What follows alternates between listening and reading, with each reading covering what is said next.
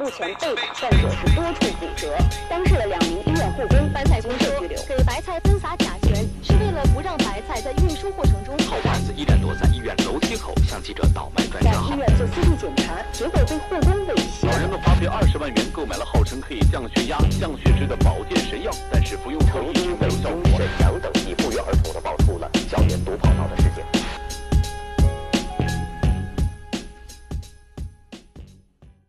听众朋友您好，欢迎收听喜马拉雅与全网播客共同发起的疫情时期的爱与温暖特别节目。今天节目开始之前，先为大家提供一个可以购买防疫物资的方法。点击节目下方的小黄条，进入什么值得买 APP 口罩专区，专人审核，即时更新线上线下多平台的口罩、消毒液等防疫用品的购买渠道。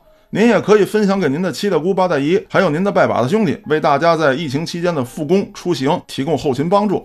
平时也可以在什么值得买 APP 上转一转，快速在不同平台进行比价，找优惠，选择最合适的渠道入手。我是主播嘉哥，我是道爷，我是老郭。今天咱们做一起啊，是很这个重要的一波人，咱们赶上了2波疫情，非典，还有这个现在这新冠。江湖追杀令，江湖追杀令就是主要追杀老郭，你们这年龄的啊。我当年正是青年。 啊，就是非典嘛，发生在这个03年那个时候呢，其实感触跟现在还真的不太一样。那时候真不怕，年轻啊！啊，对，那句话怎么说来着？要死嘚儿朝上，是吧？不在乎这个。出门啊，那会儿口罩也戴，但基本上是一个这个装饰物摆设啊，就是摆设。上班戴，平时不戴。 我没戴过，我那段时间我都没碰过口罩。那会儿我就是有一口罩，就一次性的揣兜里，想起来就戴，想不起来就不戴。那一个口罩陪我度过了整个非典疫情，兜比口罩还脏。对，你那会儿那戴口罩什么呢？戴那个棉的啊，对，就那个东西。对我现在你看都是什么 N95啊、KN95或者医用外科。 用的对吧？咱那会儿带了，我记得我当时带了一个，就是我爸首钢他们厂子发那种棉布的啊，劳保产品。对对对，就带那么一个。那会儿吧，知识匮乏，信息渠道也少，也确实不知道应该戴什么样的口罩，而且自己在意识上头，因为非典是第一次嘛，对大疫情，自己在意识上头呢也不知道怎么去应付这个东西，而且呢，这个说飞沫传播嘛，我不跟人亲嘴儿不就完了吗？我一。 单身狗也没这机会，不可能跟男的亲，没女朋友也亲不上女的，所以说就觉得这个病离自己非常遥远，我根本就碰不上。可是说到这儿啊，就得讲一个我当时上学时候的真实例子。你觉得它离你远，其实疫情一直在周围啊，就在你身边。03年你大二吧？对，是这么一个情况啊，就是我们学校呢，因为这个有很多并不是外地生源，北京生源比较多。 周日下午返校，周一开始上课，周五呢就有一些班车可以坐班车走。周日返校回来之后，我就发现这个情况不太对。篮球场上呢没什么人，一般情况下啊，就是打这个周日的中午开始，就大家开始站框去了。啊，有一些不走的这个学生就跟那框那站着，等我们的舍友们回来，咱好跟这框打篮球。那天我到校呢，大概是下午3点多，篮球场上没人，而且篮球场是锁着的。 当然，有的时候也出现过锁篮球场的事儿，但是这帮人呢，就是总有办法进去。啊，老师也不可能专门站篮球场上看着不让你们玩。后来到了晚饭时间的时候啊，知道了这么一个事儿，不是我们系啊，是别的系，我们同年级的有一个女生，她爸爸疑似，她回家的时候看她爸爸来着。哦。 这件事就让我们知道了。知道之后呢，就是所有人聚集在一起商量这事儿怎么办。 当时呢，就是有2派意见嘛。第一派就说呢，哎，没事儿，这东西出不了事儿。另一派呢，就是说这东西特厉害，说沾上就完啊，就完。哎，当时就举手表决，说这个到底是留下还是走。我呢就投了这个撤退这一票，因为呢捋了一下，到底有谁真正接触过？至少我们开会这帮人，谁也没跟那个女生接触过，甚至说没有间接接触。 都没有，因为我们除了打篮球之外，因为男生宿舍嘛，你除了打篮球之外，就是你几乎不出去，也就没跟他们班那个女生有过接触。那这个时候呢，就是我们宿舍的这位老大，他这人脑回路啊，就是特别不清晰，啊，我原来在节目里讲过，就是抱着树锯树锯自己前头那个人，他就主张说咱们分批次撤退。第一呢，我们学校当时没有封校，可是呢有这么一点，就是我们学校因为除了这个比较大的，比如说这个大专的之外啊，还有就是这个中专的，有年龄比较小的也住校，所以说晚上一律不许出校门。嗯，这是学校的一个规定，所以你大批量的这么往外走啊，肯定是走不出去的。当时就兵分几路，有从学校正门走的说要回家，然后呢有从牧场那个方向撤退的，有直接这个翻墙的。当时觉得哎呀我们逃过去了，其实事后一想这是一很危险的事情，如果说有了接触，我们会把疫情带向社会，对，而且还会带给自己的家人。还好是什么呢，他爸只是疑似确实没事儿。打这一件事之后呢，就是我们学校就封校了，说既然大部分学生都不在校园了，那咱们就先暂时停课，在校的这帮学生进行一段在校隔离，包括当时这个老师。隔离这个老师的时候啊，也很有意思。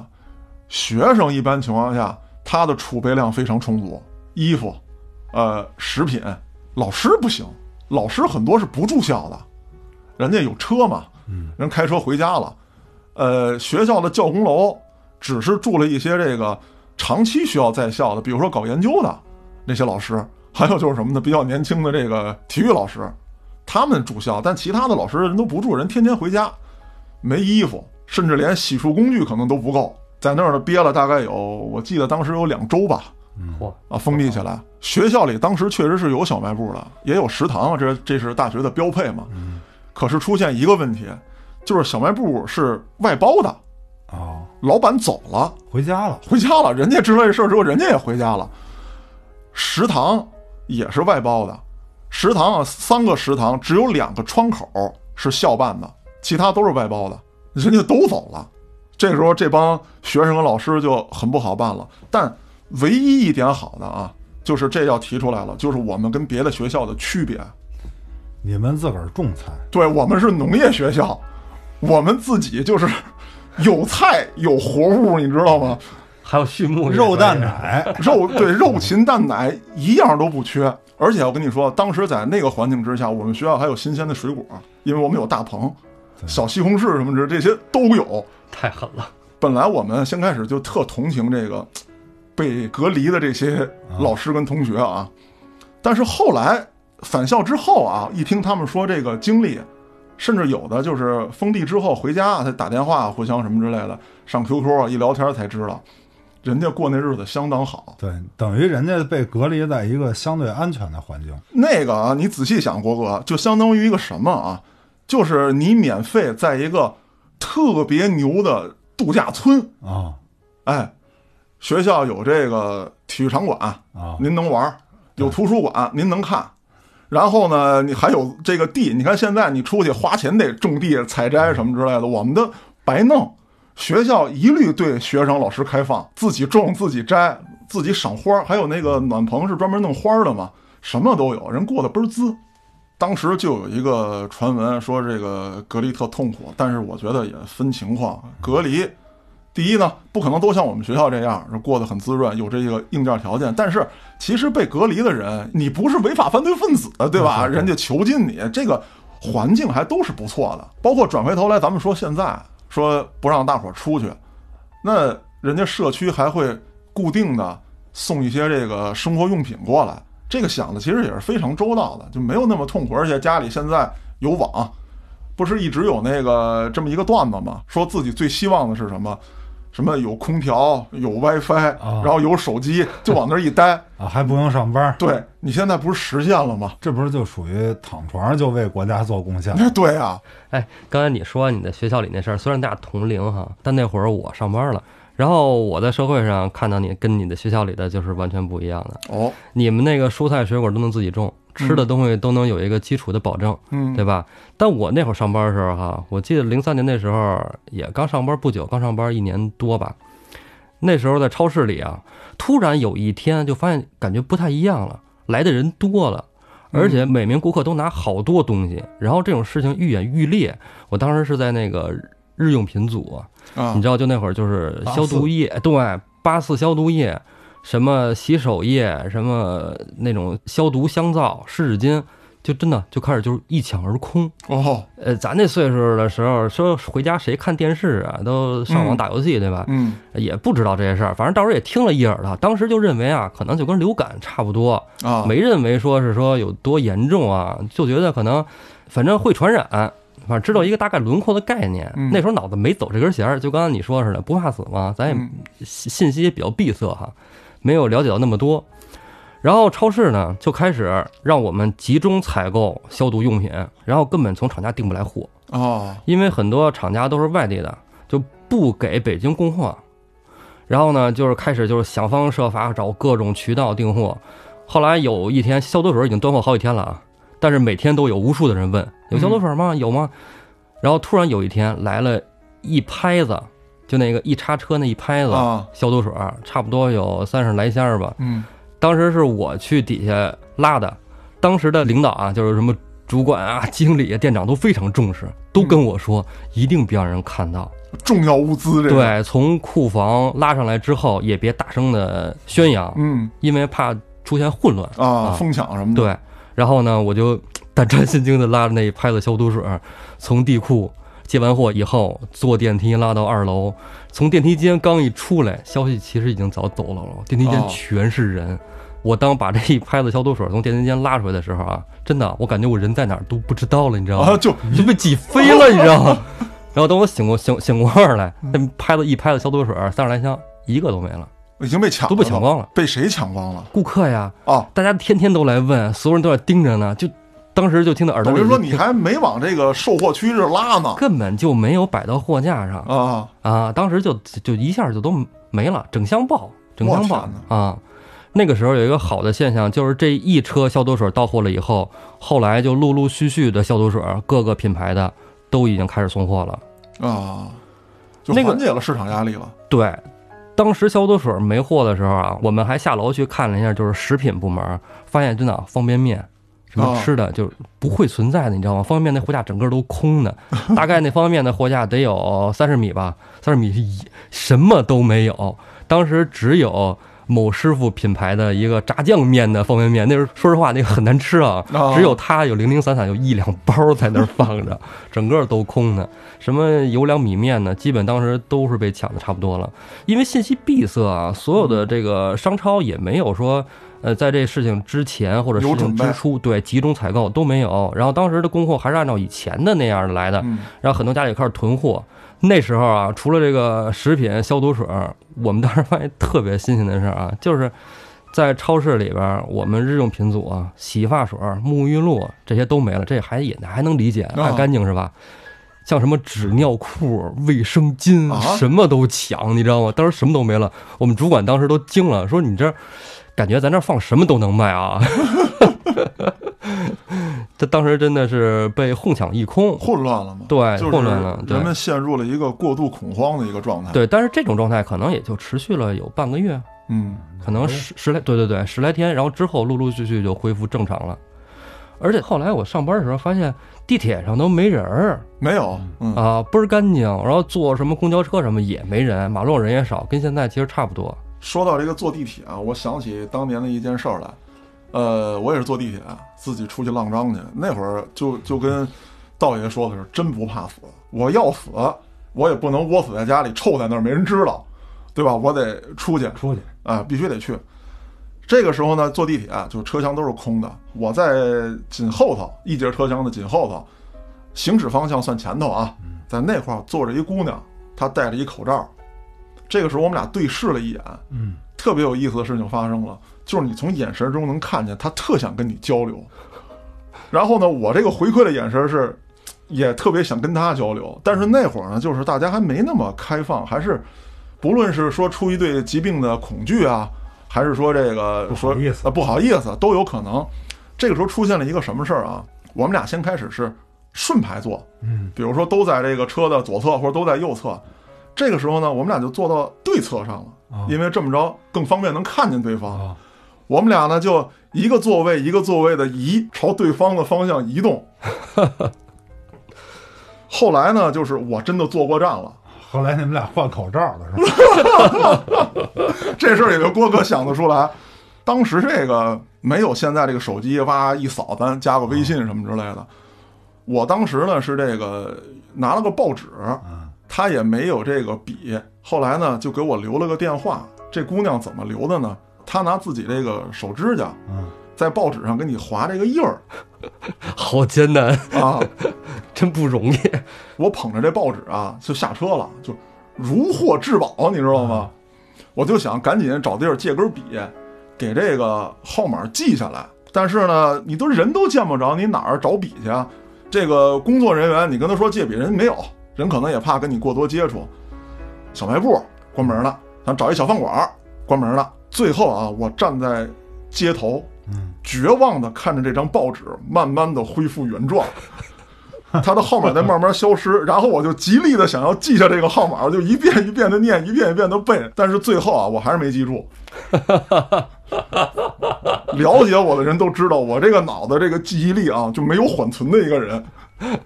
然后就跟这位这个姑娘就是永远的失之交臂，这就叫没缘分。那年啊是我收获我人生之中最美妙爱情。郭哥你说这话是在刺激我吗？我错失了，然后你跟我说你收获。不能说最美妙啊，就是最美妙的几段里面之一，要不然有人听听不高兴啊。这一年呢我碰见了我的初暗恋，就是又是我初恋又是我暗恋，你想的这个种种它交织在一起，而且那是我中学的一同学，就是我一直特别向往的，终于在那个时间段我搞定了。因为那会儿啊我们家我自己住在劲松，我自己租了一房，那会儿我已经上班了。然后我父母呢在这个通州六合村啊养狗卖狗，完了呢我就有时候得去他们那儿看看他们去。回来的时候呢，我路过大北窑车站，我就看见车站有一等车的一姑娘，我一看，哎，这不是那谁吗？我就搭讪去了，一搭讪就成了啊，人家就上车了。那会儿我记着上车了那会儿我开个捷达王，我记着那会儿啊，北京也没有什么限速啊，没有那么多摄像头，这个三环上。能开到120到150之间，飙起来了啊！就是耍帅嘛，就是开，不戴口罩啊，没戴过口罩。然后我问他，我说你在这儿干嘛呢？他说我等车。我说你干嘛呢？最近啊，那会儿都不上班了嘛，对吧？我那会儿是自由职业，我那活儿在家搁一电脑也就能干。然后他说啊，他在燕郊买了一房，最近装修呢。他那工人啊倒没歇，就给他装修。然后呢我们就去十里河的建材城买东西。然后我记着那会儿建材城里啊卖东西你砍价去吧，基本上就算能赔钱给你啊，特别便宜。有时候就是买了一大堆瓷砖，卡车拉着我，开着我捷达跟着，然后就给拉燕郊去。然后相比之下呢，这个村里头啊，就是一个是我爸他们住那六合村，一个是这个燕郊。这些地方管控倒是比城里还严一般的车还不让你进去。我记着那会儿就是全是穿着防护服嘛，然后拿着一个跟喷壶似的，喷你然后围着你车喷一圈对吧？然后给你那个测温度，反正挺严的。然后那段时间呢，我就是天天跟他混在一起，度过了这段时光但是最令我气愤的是。我们家人不同意这事儿最终呢以2个字的理由把这门亲事给我回绝了。因为那会儿我帮他们装修啊，势必要见着他父母我已经跟对方父母都很好了，都给我洗裤衩洗袜子这事儿然后每天去他们家，这好，在他们家吃完饭，这恨不得把闺女赶紧推给我让我带走我说你赶紧跟他回去吧，就这样，你知道吧？然后呢，这姑娘就说：“哎，那得该见见你们家人了。”其实那会儿已经都到夏天了，你知道吗？就这事都完事儿了。我们家人呢就不想见了，因为他还觉得我前女友好，就说：“啊，咱这个隔离啊，这个疫情期间不要走动啊，不要那什么。”就拿这事儿回绝我。然后，但是这个事儿呢，就是我们俩中间的一个刺儿。嗯，你知道吧？就是老会因为这事儿产生矛盾。嗯，完了，最后我们分手了，很可惜啊。郭哥说完这个，让我想起了这个非典时期很多这个凄美的爱情故事啊，牛郎织女，跟这差不多啊。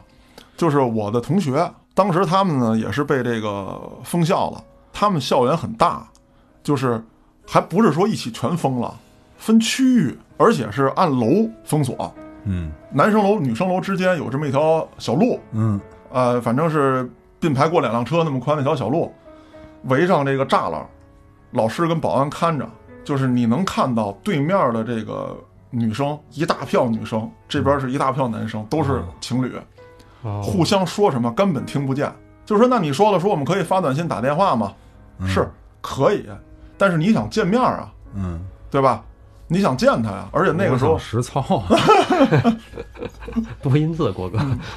这个时候呢，就是你能看到，就是所有的人都在那儿比划，太嘈杂了吧？太嘈杂了，都在那儿嚷嚷什么谁谁谁我爱你，然后说咱们一起坚持，咱们度过去，反正就是这种话啊。刚开始还处于一种正常状态之下，大家喊的都是这些，然后经历了一个混乱期，就是大家开始瞎比划，比如说先开始比划，那会儿还没有笔芯呢啊，就是拿手攥一桃心，2只手扣一块儿，说我爱你啊，然后吹过去，还有的哭哇哇的，热泪盈眶。然后这个混乱期度过之后，又开始转为了一个逗逼期啊。就是你都嚷嚷都瞎比划，不听不见吗？这帮男生啊，要不说这个在这方面就男的组织能力还是很强的。说咱哥几个挨拍来，分系分班，然后呢干嘛呢？你不是听不见吗？咱们都互相帮助。比如说先喊道爷，道爷现在好比如就是我女朋友了，嗯，哎，好的。我靠，你这个角色转换的真快。怎么喊呢？带头，我说道爷。全体男生只能有一句话一起替我说出来，然后再换下一个。哎，我在想此时此刻是不是有的人说出了真心话。哎，比方我喜欢家宝，我就说了我终于可以明目张胆当着她男朋友说了。哎，对对对，会有这样的情况发生。但是说回来，我那个同学啊，他人特别内向，混乱的时候他还跟着喊一喊，这些逗逼啊还有什么之类他没参与。最后是所有人把这个年轻人这点情绪全释放出来之后，嗯，他依旧静静地站在护栏边上，护栏对面也就剩下他女朋友了，只有他们2个人伫立到这个宿舍关楼门，俩人才转身走。好凄凉啊！你们互相意淫着对方，我哥老带节奏，你这事闹的。你看我这本来正忧伤沉浸在里边呢，没办法，人郭哥3环上都敢那么开的主啊，这车不是去幼儿园的方向。那说完这个情侣之间呢，当时还有一个就是让人很不好受的，就是这个家长跟自己的孩子呢被这个隔离在学校出不来，家长们也是焦急万分，都往学校送东西，也没有其他可表达的了，就是孩子想吃什么我赶紧给做点儿，或者说孩子这衣服够不够穿了我给送点儿，把这脏衣服拿回来我洗洗，就是学校门口全是这个家长。嗯，这个时候就特别像这个监狱探监了，学校的这个门卫啊还有这个老师挨拍的，比如说制定好时间啊，几月几号上午是哪系哪班的啊，然后所有的东西是给这个老师进行检查，进行一些简单的这个消毒，再给孩子不许见面。就是咱们当时看过很多照片，就隔着铁栅栏2个人拉着手啊，对对对，哦、是有那么回事。这到后期都没有了，因为存在接触了。那 你这么着还隔离有什么意义？对对对，2个人大概隔着得有这个5-6米，戴着口罩隔空喊。那饭盆里头是妈给你炖的你最爱吃的牛肉，我炖了6份，你们全宿舍人都有，别抢。什么什么东西你要的那个我给你带来了，然后你那个女朋友说她喜欢的什么东西，当时不是你嫌贵吗？妈给她买了，就反正都是这种话，啊，听着真心酸啊！啊，就都是这些家长啊，在这个门口看着自己的孩子，真有那眼窝浅的，当时就哇哇哭了。所以说，经历了这些之后，再想想现在，你说这个春节期间爆发这个疫情确实有它不好的地方，嗯，它传播的面更大，这次也更严重，嗯，更危险。但是毕竟在家隔离的话，我们还能跟自己的亲人在一起。对，而且现在这么多社交的工具，对吧？也不会像那会儿那种程度。就是说回来，为什么当时我在地铁上非要用那种方式留人家手机号啊？因为当时我的手机被收走了，你也没有其他的通讯工具，手机你留着也上不了网。我是被我爸收走了，把家里电话也掐了，他怕我到处这个聚众，啊，但是他管不住我出去啊。当时的聊天软件就一个 QQ， 对对，是吧？甚至说电脑也不是挨家都有。对，我那会儿我还记着一事儿，我在那个期间我还去过一回医院。哦，啊，去的是这个安贞医院。安贞是治神经病的吧？不是啊，不，安贞不是安贞，心脑血管。他当时呢也不是说这个非典的这个专治的医院。我当时啊是什么呀？那不是不怕嘛，对吧？什么都不怕。我晚上啊去这奥体公园跑步去啊。我每天吃完饭，我上那儿跑步去。因为后来那会儿啊，我妈他们不又在这个六合村这儿住，她把这个小营的房子又空出来了。有时候我劲松小营来回跑，来我就去那儿跑步。在奥体跑的时候，我被这个高尔夫球啊击中了头部。哦，太惨了！我在那儿跑圈呢。哦，哎，然后呢？当时啊，我记得挺清楚，那会儿真是撑的没事干啊！我不是换捷达了吗？我把我2020给我弟了。嗯，我弟呢开着20，我跑着。哦，啊，他用2档怠速，然后我跟着他在这个里头跑圈儿。哦，然后有一天他没去，我自己去了啊。结果跑着跑着，啪，我飞我一球来，听我脑袋上了。我第一反应是我，反正也没人看见我，你知道吧？我把球找着啊，犯罪工具啊，啊，然后拿着我操，然后我就对着那场子骂他俩啊，开始骂也没人理我，然后我拿着球进他们场地了，然后我说刚才谁打的呀？啊，把你头叫来。这会儿来一工作人员说怎么了您？我说这球打我脑袋上了，知道吗？他妈肿了。敢带我看病去？你要现在你让你上医院你都不去。对对对，当时我这个就是。也不怕，完了就说操，你带我上医院去。然后人家一看这事儿挺严重嘛，对吧？一般因为高尔夫球它有网啊，对啊，咱也不知道他这球怎么出来的啊。但是真说实话，我觉得不是说直接出来听脑袋上，那我肯定就完了。嗯，他应该是打到地下弹起来，哦，第二下打我脑袋，那也挺重的，知道吗？然后他们开着车带我去医院了，但是大夫呀。他爱答不理的，你知道吗？因为那会儿啊，说实话，没人去医院。你去医院肯定是迫不得已去的，所以呢，这大夫接触你的时候特小心，你知道吗？也不愿意跟你多说话啊。然后就说那个怎么了？我说被高尔夫球打中脑袋了。给您击倒了吗？我说什么没击倒？什么叫击倒了？我说就操肿了，没看见吗？我说给我检查。然后呢，大夫说你这个摸了摸，哎，没什么事儿，回去养2天自己就消肿了。然后你说我这个也没法管人要钱，对吧？然后人家又开车给我拉回去了，拉回去说，您说您想怎么处理这事儿啊？我说那怎么处理啊？你谁打的？你给我找出来。我说我拿着球往他脑袋上拽一下，就是这事儿就算完了。他说那我们那客人哪儿给您找去啊？我说那不行，完不了。我说疼着呢。后来人没办法，人给我一个卡，就是可以上那儿白打，你知道，还送我本书，还送我本书，是他们这个高尔夫球这个董事长写的。我说您拿着这个，您回去读读啊。然后再给您张卡，您看您什么时候来练习来。我还以为送你本铁头棍，我也接触不着这玩意儿。后来这卡就扔了，你知道吧？就这么着，非典的时候我去了一趟医院。但是确实，你进了医院，你就觉得不对劲儿了啊，因为没人啊。你像我这种腿着去的呀，少，基本全是救护车拉去的啊。要去就是救护车拉回去的，没有我这种的。下来一帮防护服，然后架来人了。对，我去。非典那年还有一个什么事儿让我印象比较深啊，就是这个便宜，物价特别便宜。主要集中在什么啊？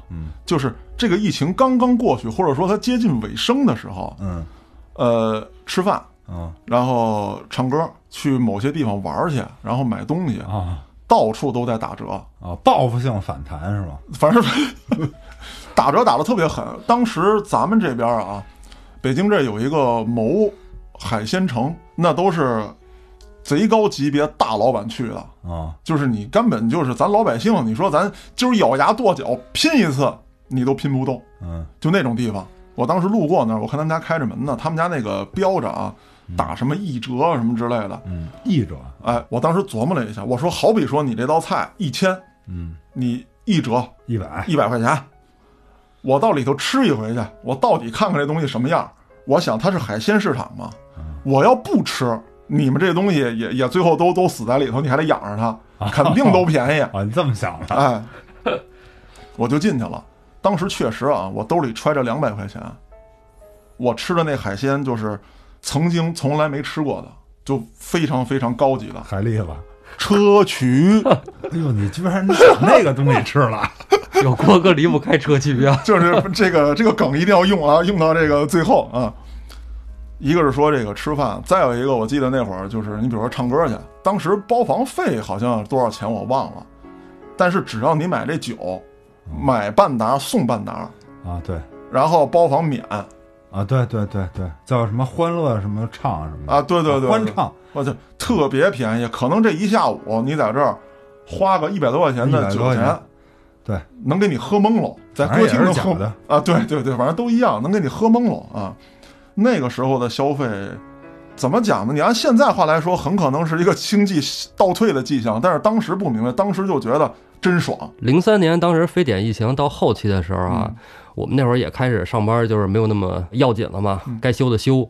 然后那会儿我记得开始就陆陆续续有一些餐馆就是营业了，就跟刚刚你说那是啊，确实挺便宜。当时也天天的，基本就是因为一直都憋着嘛，然后终于能聚会了，跟下馆子去。对，同学哥们儿约起来唱歌吃饭。